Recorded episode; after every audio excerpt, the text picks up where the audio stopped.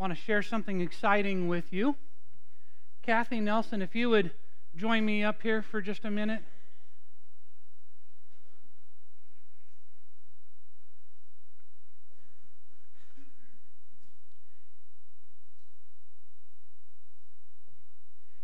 You all might remember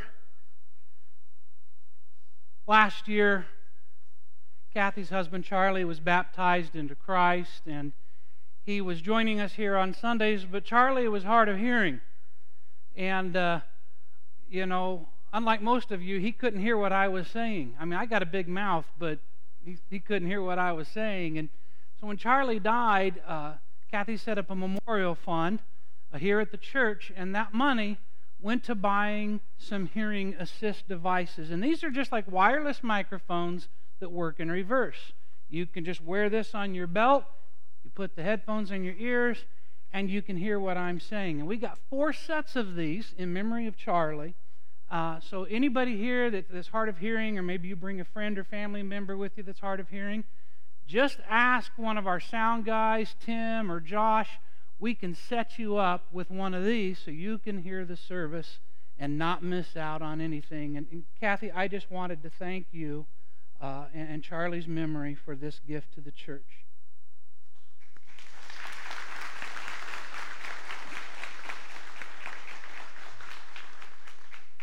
And, and, and, the bonus with this is if you don't like what I'm saying, you just shut it off. You know, it's like the old husband has been married 50 years with the hearing aids. You know, what? want to go ahead and dismiss the elementary age kids to go that direction for junior worship. And if they're good, parents, you can pick them up after the service. If they're not good, who knows?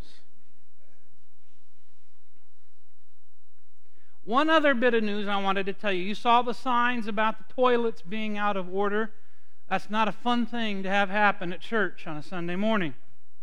Uh, the plumber is here, and we've been told that the toilets upstairs here in this corner are working. There's also one back here in this corner that's working fine. So know that those are available to you if you do need to use those. I ran across a headline that captured my attention. It said, Love is a flimsy foundation for marriage. New study says. That piqued my curiosity. I started reading. And it goes on to make this startling claim that those who marry for love are 150% more likely to get divorced. Now, there's a way to begin a marriage series right there. But as I continued in the article and I dug deeper, uh, and, and I found out that those who did the study, it was the National Marriage Project at the University of Virginia, they were working with a completely different definition of love than what I was using as a Christian. The definition of love that they were using was the, was the romantic, make your heart all aflutter, melt in your socks. We are soulmates meant for life definition of love.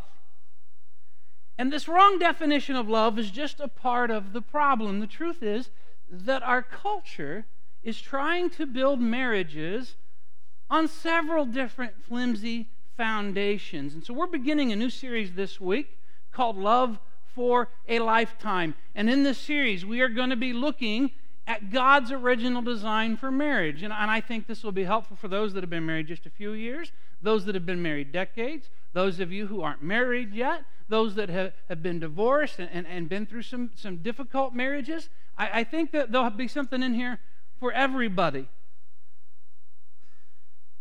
But we're going to be looking at God's original design for marriage because when all else fails, read the manual.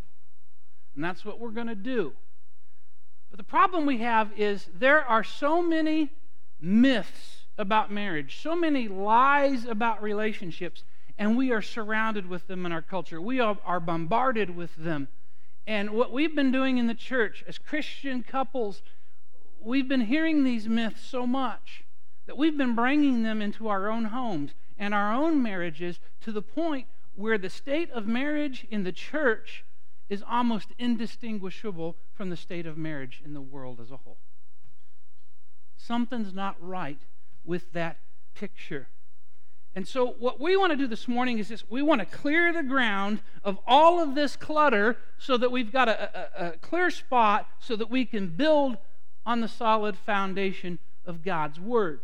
And what I want to do this morning is just talk about some of these widely held marriage myths. This isn't going to be one of those sermons where we really dig deep into Scripture. We're going to get into the book, chapter, and verse stuff later. But I think it's important for us to be able to identify these lies. Because Satan, who is the father of lies, will use these untruths to wreak havoc in your heart and in your home. And if we try to build marriages based on these lies, we will not have a love that lasts a lifetime. All right. Are you guys ready? I, I might say some things that surprise you, but, but hear me out here, okay?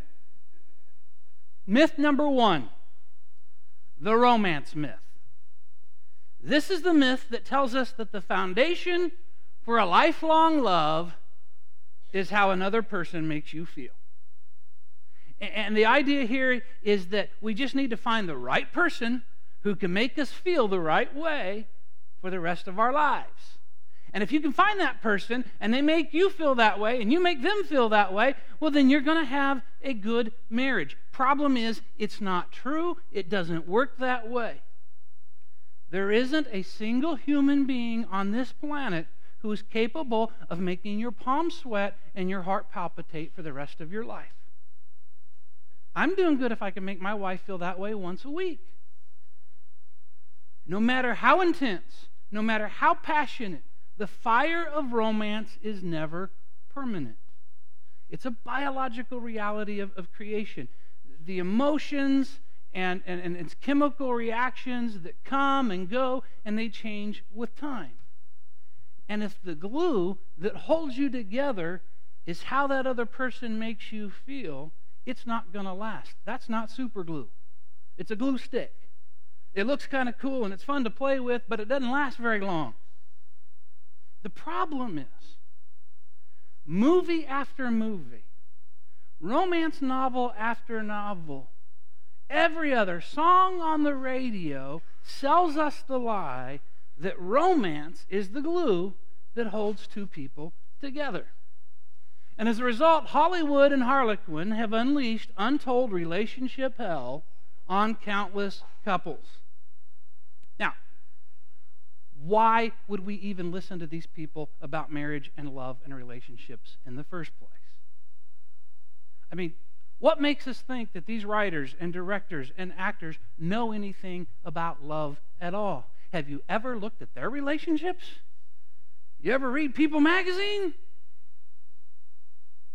Let me just give you some, some of the more common names here. These are the, the marriages and major relationships they have been through during their careers. Meg Ryan, the romance starlet of the 90s. You know how many she's had? Four. And she does better than most. Julia Roberts, seven. Here you go. Drew Barrymore. Anybody want to guess how many major relationships she's had? 14. Tom Cruise, 8. Leonardo DiCaprio, 14. Danielle Steel, 5. They don't know anything. Sadly, two thirds of the population believes that an intense, passionate, romantic connection is the foundation of marriage. Don't get me wrong. I'm not against romance. Romance is great. Sexual attraction is wonderful. And some of us need to do a much better job of injecting some romance into our marriages. God isn't against romance. I mean, just read the Song of Solomon. That'll give you a clue of what God thinks about all of this stuff. And I think Christian marriages can be some of the most romantic. And don't forget that sex was God's idea, He made it up. Yay, God! But it is not the foundation of a love that lasts a lifetime. Romance might be the icing on the cake, but it isn't the flour and eggs that make up the batter. A related myth is the soulmate myth. This is the idea that to find your happily ever after, you have to find the one. Out there in the vast sea of humanity, there is one person meant for you, and you are meant for them. And to find marital bliss, you two must find each other. And the flip side of the soulmate myth is that if your marriage is struggling and you have some conflict and difficulties, well, you must not have found the one. And we as Christians have a real problem with this one because what we have done in the church is this we have taken this myth and we've Christianized and spiritualized it. Saying that there is one man or one woman out there that God created just for you, that God meant for you. Christian Mingle promises to help you find your soulmate. And you know how many times a Christian single hears something like this? Well, God has someone just for you. Now, the Bible doesn't tell us this, but so many of us believe it. As many as 90% of Christian young people believe this myth. Not only that, but we have this expectation that God is going to show us who this person is. That if we are spiritually mature enough, that if we seek the Lord diligently in prayer and we are sensitive to His leading, He is going to guide us to the one. And what I want you to know this morning is that the soulmate myth is unreasonable, impractical, and it is unbiblical. Do you realize how self oriented it is to believe that of the billions of people on this planet, that God created one of them just for you? And that you can only be happy if you find that one. And think about it. If God was going to do this and He was going to guide you to your divine soulmate, a person that He custom made just to make you happy, then why does God go to all the trouble He does in Scripture to tell us what kind of person to marry? To not be unequally yoked of what kind of husbands we are to be and, and how we should love our wives and what kind of wives we should be and how we should love our husbands and, and, and how we should use wisdom in making decisions. Why would any of that be necessary if God was going to just show us the one person who just by existing, who, who just by being with us, was going to make us happy? I could fill a whole sermon with stories about couples who got married who were 100% convinced that they had found God's soulmate for them. They were absolutely clear this is who God wanted them to marry, and five years later, they're divorced. If you think that finding the perfect man or the perfect woman will make you happy and fill the emptiness in your life, you're in for a lifetime of disappointment. What do you do when you find the one, but your one doesn't think you're the one? And they dump you. Does that mean then you're destined to a lifetime of unhappiness because you missed your one? And think of, of, of the consequences of this. This leads to a domino effect that never ends. If I find my one, but my one doesn't marry me, my one marries somebody else, then not only am I destined to a lifetime of unhappiness, the person I end up marrying is destined to a lifetime of unhappiness. The person that she marries is destined to a lifetime of unhappiness. And obviously, they married the wrong one. And you have this endless string. And within a few generations, everybody's married the wrong person and nobody's happy. It just doesn't make sense, we need to realize how ridiculous it is to expect another human being to give us what no human being is capable of giving us. That is a huge responsibility to place on someone else's shoulders. That their purpose in life is to make you happy? Really? How wrong it is of us to expect from that person what only God can give us. And the soulmate myth also fools us into thinking that marriage should be easy with that person. Because after all, if I have married my soulmate, and God made me to make them happy and, made them to make me happy, then everything should just work, shouldn't it? And when we inevitably run into the difficulties and, and, trials and challenges of a marriage, then disillusionment sets in and we begin to think, what if they're not the one? What if I found the wrong one? I don't have time to go into the full deal about God's will and understanding God's will for our lives. That's a whole sermon series right there. It is true that there are a couple of times in Scripture that God plays matchmaker. And he tells one person, I want you to marry that person. But there's nothing in Scripture that says that he's going to do that for everyone and that that's going to make us happy. Now, by all means, I'll give this caveat here. If God wants to play matchmaker in your life and he tells you specifically who you should marry, please obey God. All right? But still, even then, don't expect that to make you happy. Ask Hosea how that worked out for him. Think about it. Chew on that one for a while. Hosea chapter 1, verse 2 Go marry a hooker. That's the Dan Raymond paraphrase, but that's the bottom line. Go marry a prostitute. It was literally a match made in heaven. And just ask Hosea just how that worked out for him.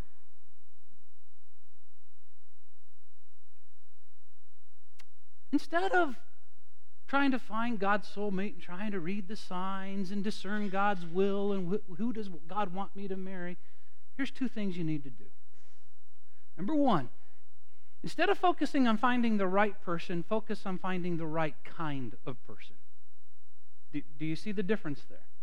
The right kind of person. Have an understanding in your mind what kind of character qualities, attributes, background, values, and beliefs that would, would make for a healthy marriage. And then look for a person that has those qualities. Find that in them. Focus on finding the right kind of person. Secondly, focus on finding the right, or focus on being the right kind of person. You know, I, I have been surprised how many times people will will, will agonize over I need to find a godly husband. I need to find a godly wife. How come God doesn't lead a godly man or a godly woman to me? But the whole time, their life is a complete mess. And, and I'm thinking, what would a godly man or woman want to have to do with you? And I remember talking to, to one gal. She was, she was really heartbroken over this. And, and I pray and pray, and why doesn't God answer my prayers and, and lead a godly husband and, and a godly man? And, and I finally asked her, I said, What is it about your life that a godly man would be attracted to? Focus on finding the right kind of person, focus on being the right kind of person. And I, and I think if you do those two things, that nearly any Christian man and any Christian woman, if they're committed to living out biblical principles in their relationship, can have a great, fulfilling, intimate, passionate marriage. There are many women that I could have married and been within God's will for my life. There are many men that Teresa could have married and had a happy, fulfilling, godly marriage knowing me, she probably have been a lot happier with them than me. But the moment we stood before God and each other and said, I do, that's when she became the one for me. And I became the one for her. If you're married, the one for you is the one you said, I do to. And what makes them the one for you is not some mystical thing out there in the universe it is your commitment and your vow and your dedication and your loyalty and your hard work. Third myth, this one's a real quick one, but it's the 50 50 myth. And I've heard this one from almost every couple that's come through my office. They want me to do their wedding. I require that we do premarital counseling. And here's what they say They say, Pastor, we're going to have a 50 50 marriage. We're going to split everything evenly right down the middle. Work, parenting, chores, everything 50 50, give and take relationship. And I look them in the eye and I tell them, if you keep that attitude, you're doomed to failure. You see, the 50 50 myth sounds great in theory. However, in practice, it never works because each spouse has a different definition of what their 50% is. You see, men and women are created differently. God wired our brains differently. We think about things differently. We respond emotionally differently. And so what happens is this the marriage starts off great. You go through the honeymoon phase, everybody's doing their best, trying their hardest. It's great. But a couple years into this deal, you know, somebody gets sick or you, you have some hard times, and so somebody has to start working extra hours or a second job. And so they begin to fall down on their end of the deal. And so the other spouse is there thinking, hey, this is supposed to be a 50 50 deal. And right now it's 60 40, and I'm doing the bulk of the work. This isn't right. Well, I'll show them. I'll pull back. I'll just do 40%. Well, this spouse over here, they can sense that something's changed, and they're like, you know what? They know I'm going through some tough stuff. I'm doing the best I can. I, am trying all, all, I can do, and, and, and that's how they're going to treat me. Well, I'll show them. And so what happens is 50 50 becomes 40 40, 30 30, 20 20, 10 10, divorce court. Every time. 50 50 never works. Ideally, what it takes is anybody want to guess here? 100 100. 100% from him and 100% from her. This is the biblical idea behind agape love. This is the commitment of an unconditional love. Now, in reality, it's usually not 100 100. Because here's how it usually works in reality. There are times in our marriage where Teresa has carried 90% of the load and I'm only carrying 30%. But there's been other times where I'm, I'm carrying 90% and she's only carrying 30%. But here's the neat thing that even in those times when she's doing 90 and I'm only doing 30, we still have 120% to go on. And it keeps us going. A fourth flimsy foundation for a lifelong love is the idea of compatibility. And this has really grown in popularity in recent years because of online dating and websites that have been pushing this idea that a lifelong love is based on chemistry. And they even claim to be able to scientifically gauge the dimensions of compatibility, whatever that means. Read about one couple who went on this website and they took the test and it said they were 99% compatible with each other. You can't do much better than that. And so they started dating, and, and, things went really well, and enthusiastically they got married because they found somebody they were perfectly compatible with. And three years later, they were divorced. So they go back to the website again, and guess what happens? It matches them back up, and it still says they're 99% compatible. I guess that 1% makes a lot of difference. There are a number of reasons why compatibility does not guarantee success. For one thing, people change, interests change, personalities develop, and how you score on a test at 25 could be very different at 40. Another factor is that opposites attract, and for good reason. Weaknesses need strengths. And I think uh, the best illustration I've ever seen of this comes from Rocky. If you've seen the movie Rocky, he's talking to Adrian and he's like, I got gaps. You got gaps. Together, we got no gaps. Deep biblical theology from Sylvester Stallone. Compatibility doesn't necessarily create closeness, it can also create competition, comparison, and boredom. I remember when I was in Bible college, I had a best friend. We enjoyed so many of the same things together. We did everything together. We thought, hey, you know, next year we need a room together. That'd be fantastic. So we roomed together the next year. Halfway through the first semester, we were ready to kill each other. I mean, it was hurting our friendship. So we had to get different rooms. And we had rooms next to each other, and everything went back to being hunky dory. We couldn't live with each other. Best roommate I ever had was a kid from the inner city, and I had nothing in common with him other than our love for Jesus Christ. Sure, there are some things you need to have in common, such as your faith. Scripture tells us to not be unequally yoked. We should only marry someone who shares our faith, and by extension, we should only date someone who shares our faith.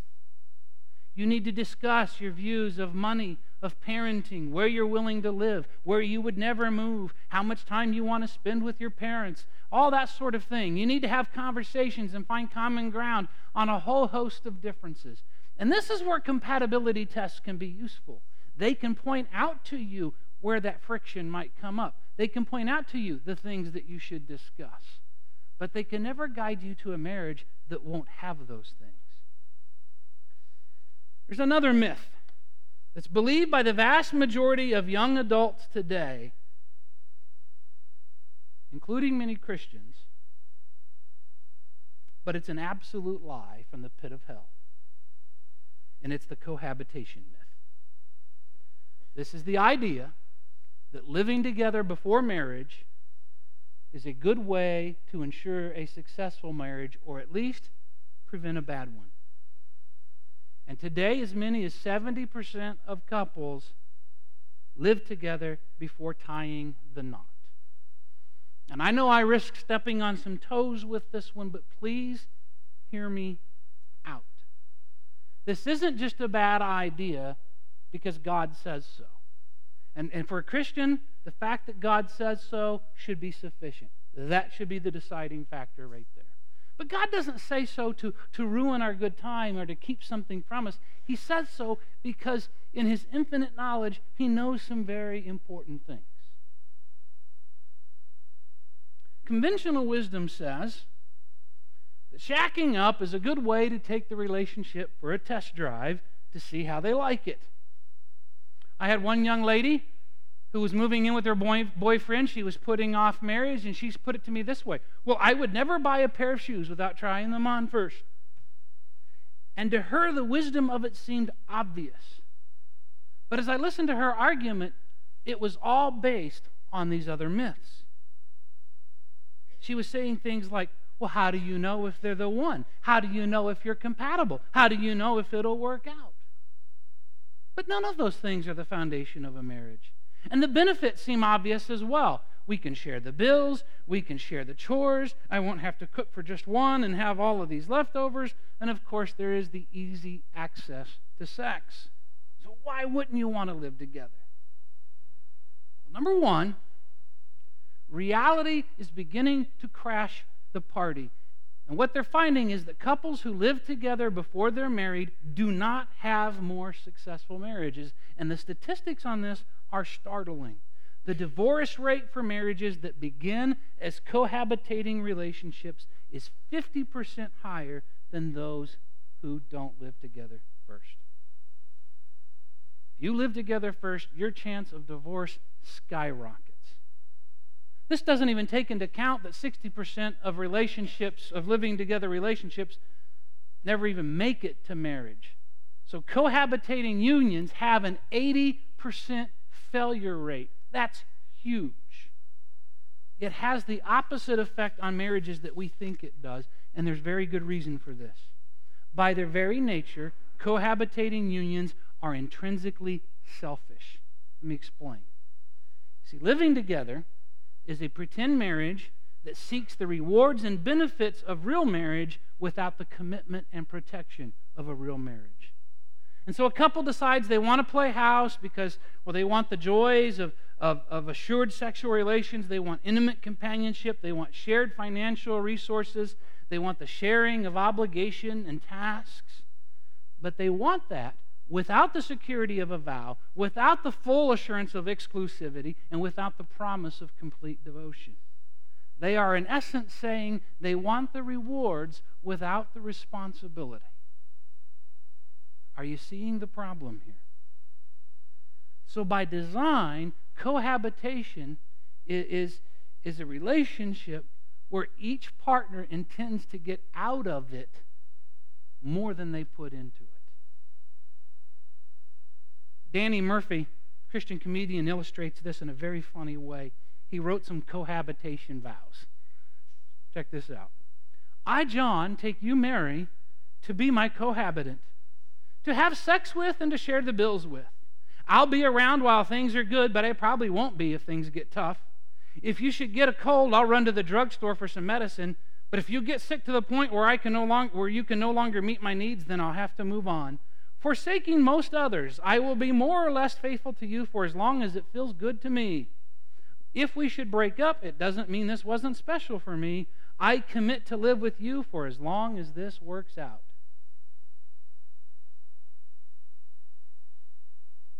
Living together also fails because it steals the magic. When a couple lives together before marriage, they've already tasted the fruits and rewards of marriage, at least the low hanging fruit. And so, what's left to discover? It's like the kid who sneaks into the attic a month before Christmas and finds all of his Christmas presents. And every day he sneaks up to the attic and he's playing with the Christmas presents and he's having all sorts of fun until Christmas morning comes. Christmas morning, they're all out there, the gifts are wrapped, and they're under the tree, and his brothers and sisters are opening their stuff, and they're all excited, and they're playing. His cousins are opening presents, and they're playing, and he's over here moping in the corner, not having any fun at all. Because he has stolen the joy and the wonder of Christmas morning. Living together first robs the marriage of the initial wonder that what would otherwise help seal that relationship. So it begins the relationship with lower commitment expectations, rewards without responsibilities, and an intrinsic selfishness. Now, once these attitudes are ingrained in a relationship, do you think they just change and stop on wedding day? No, they don't. Counselors and therapists are, are, are finding that, that couples who live together often have ideas like, This is my money. Well, that's your bill. That's your responsibility. Or I can leave this anytime I want. Those attitudes just don't disappear because you stand before a preacher and say, I do.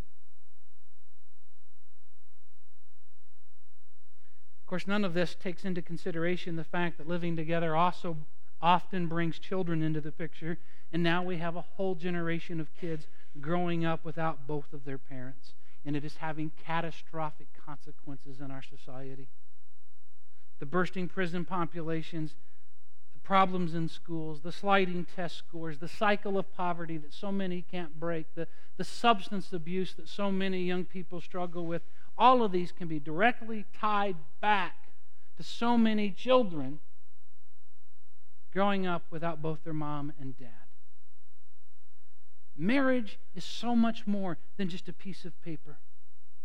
Marriage done right and built on the right foundation binds a man and a woman together at the deepest emotional, psychological, and spiritual levels. It is an all in devotion that sets that relationship apart from all others and then promises to protect it with everything that it has.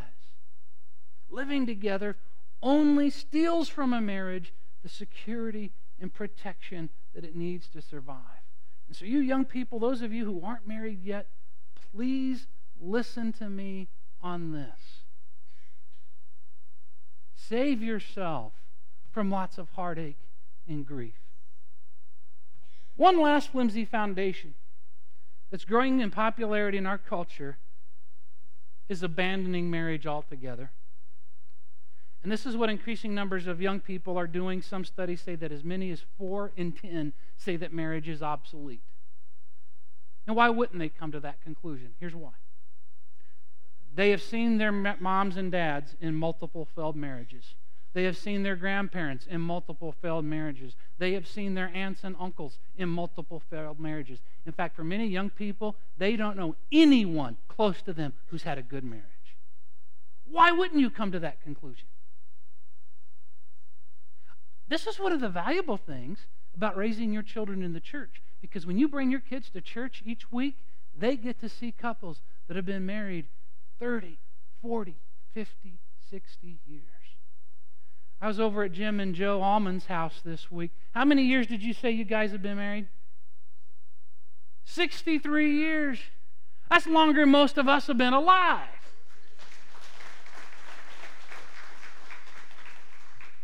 Now, moms and dads, I think it'd be a good idea once in a while. You got your little kids with you, and you just point out Jim and Joe, our Chuck and Joyce, or Robert and Mary. We've got several of these couples here.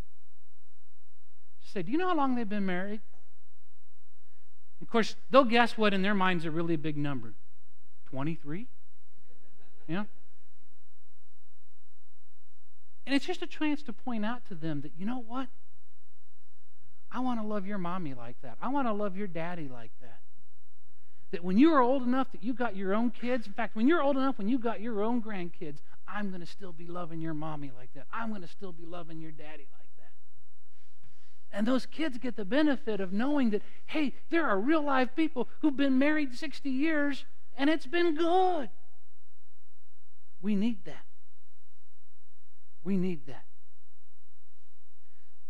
Those aren't all the marriage myths, but these are just some of the more popular myths in our culture that are wrecking homes today.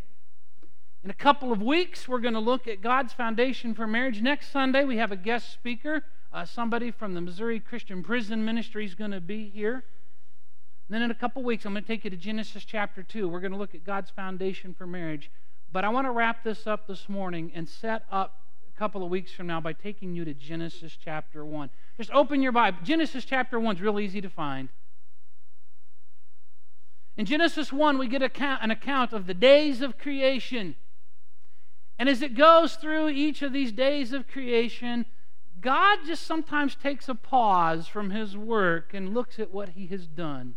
It's kind of like when you're working on a major project and you hit a major milestone and you kind of just step back and you look at things and think, wow, it's really coming together. It's starting to take shape.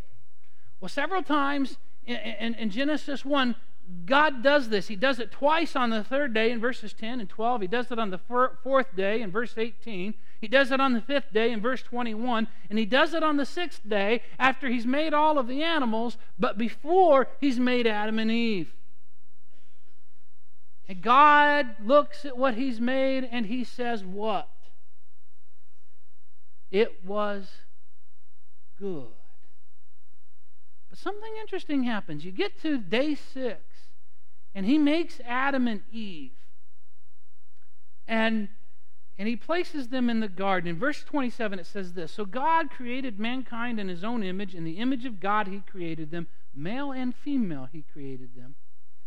And God places Adam and Eve in the garden and he blesses them. He calls them to be fruitful and to multiply. And after giving them this charge, in verse 31, it says this And God saw everything that he had made, and behold, it was very good. There's a different word in there. Every day before it was good, it was good, it was good, it was good. But now creation with man and woman in it, with husband and wife in it, with Adam and Eve in it, with marriage in it. God looks at that and he says, It was very good. And what I want you to know today and have this conviction deep in your heart is that, that not only was marriage a very good thing those many years ago in the garden, I believe from the bottom of my heart it can be a very good thing today. But we've got to do it the right way. We've got to build the right on the right foundation. We've got to avoid the myths and the lies that are in our culture because they're not going to build a love for a lifetime. We've got to follow the principles that God establishes. And I want you to know that you can have something very good in your home. And that's available to you. As we draw to a close here this morning, just like every other Sunday, if you are looking to make Jesus and receive Him as the Lord and Savior of your life, to be baptized into Jesus, you can make that decision. If you are looking for a church home, we would love to have you as a part of the Sunrise family. But let me say something out there right now to you, husbands and wives, that might be struggling with some of this stuff. Don't just ignore it, don't just avoid it. Don't just think it's going to go away on its own because it doesn't. I could tell you so many stories of couples in the church who don't get help, who don't seek to do anything until after it's too late, until after the nuclear bomb has already gone off. And I have sat with so many tearful husbands and tearful wives, and I've said, why didn't you come to us a year ago? Why didn't you say something a couple years ago? We could have done something then. I don't know if you saw this on Facebook this week or not, but I on Friday had posted, you know, 10 reasons for a sermon series on marriage. And there was a response I had on there. This was a friend from my, my last church. He's now in, in Texas. And he just said something about along the lines of, Dan, I really wish we had come to you earlier then maybe we could have saved our marriage. You do not know the regret and the heartache that was in those words.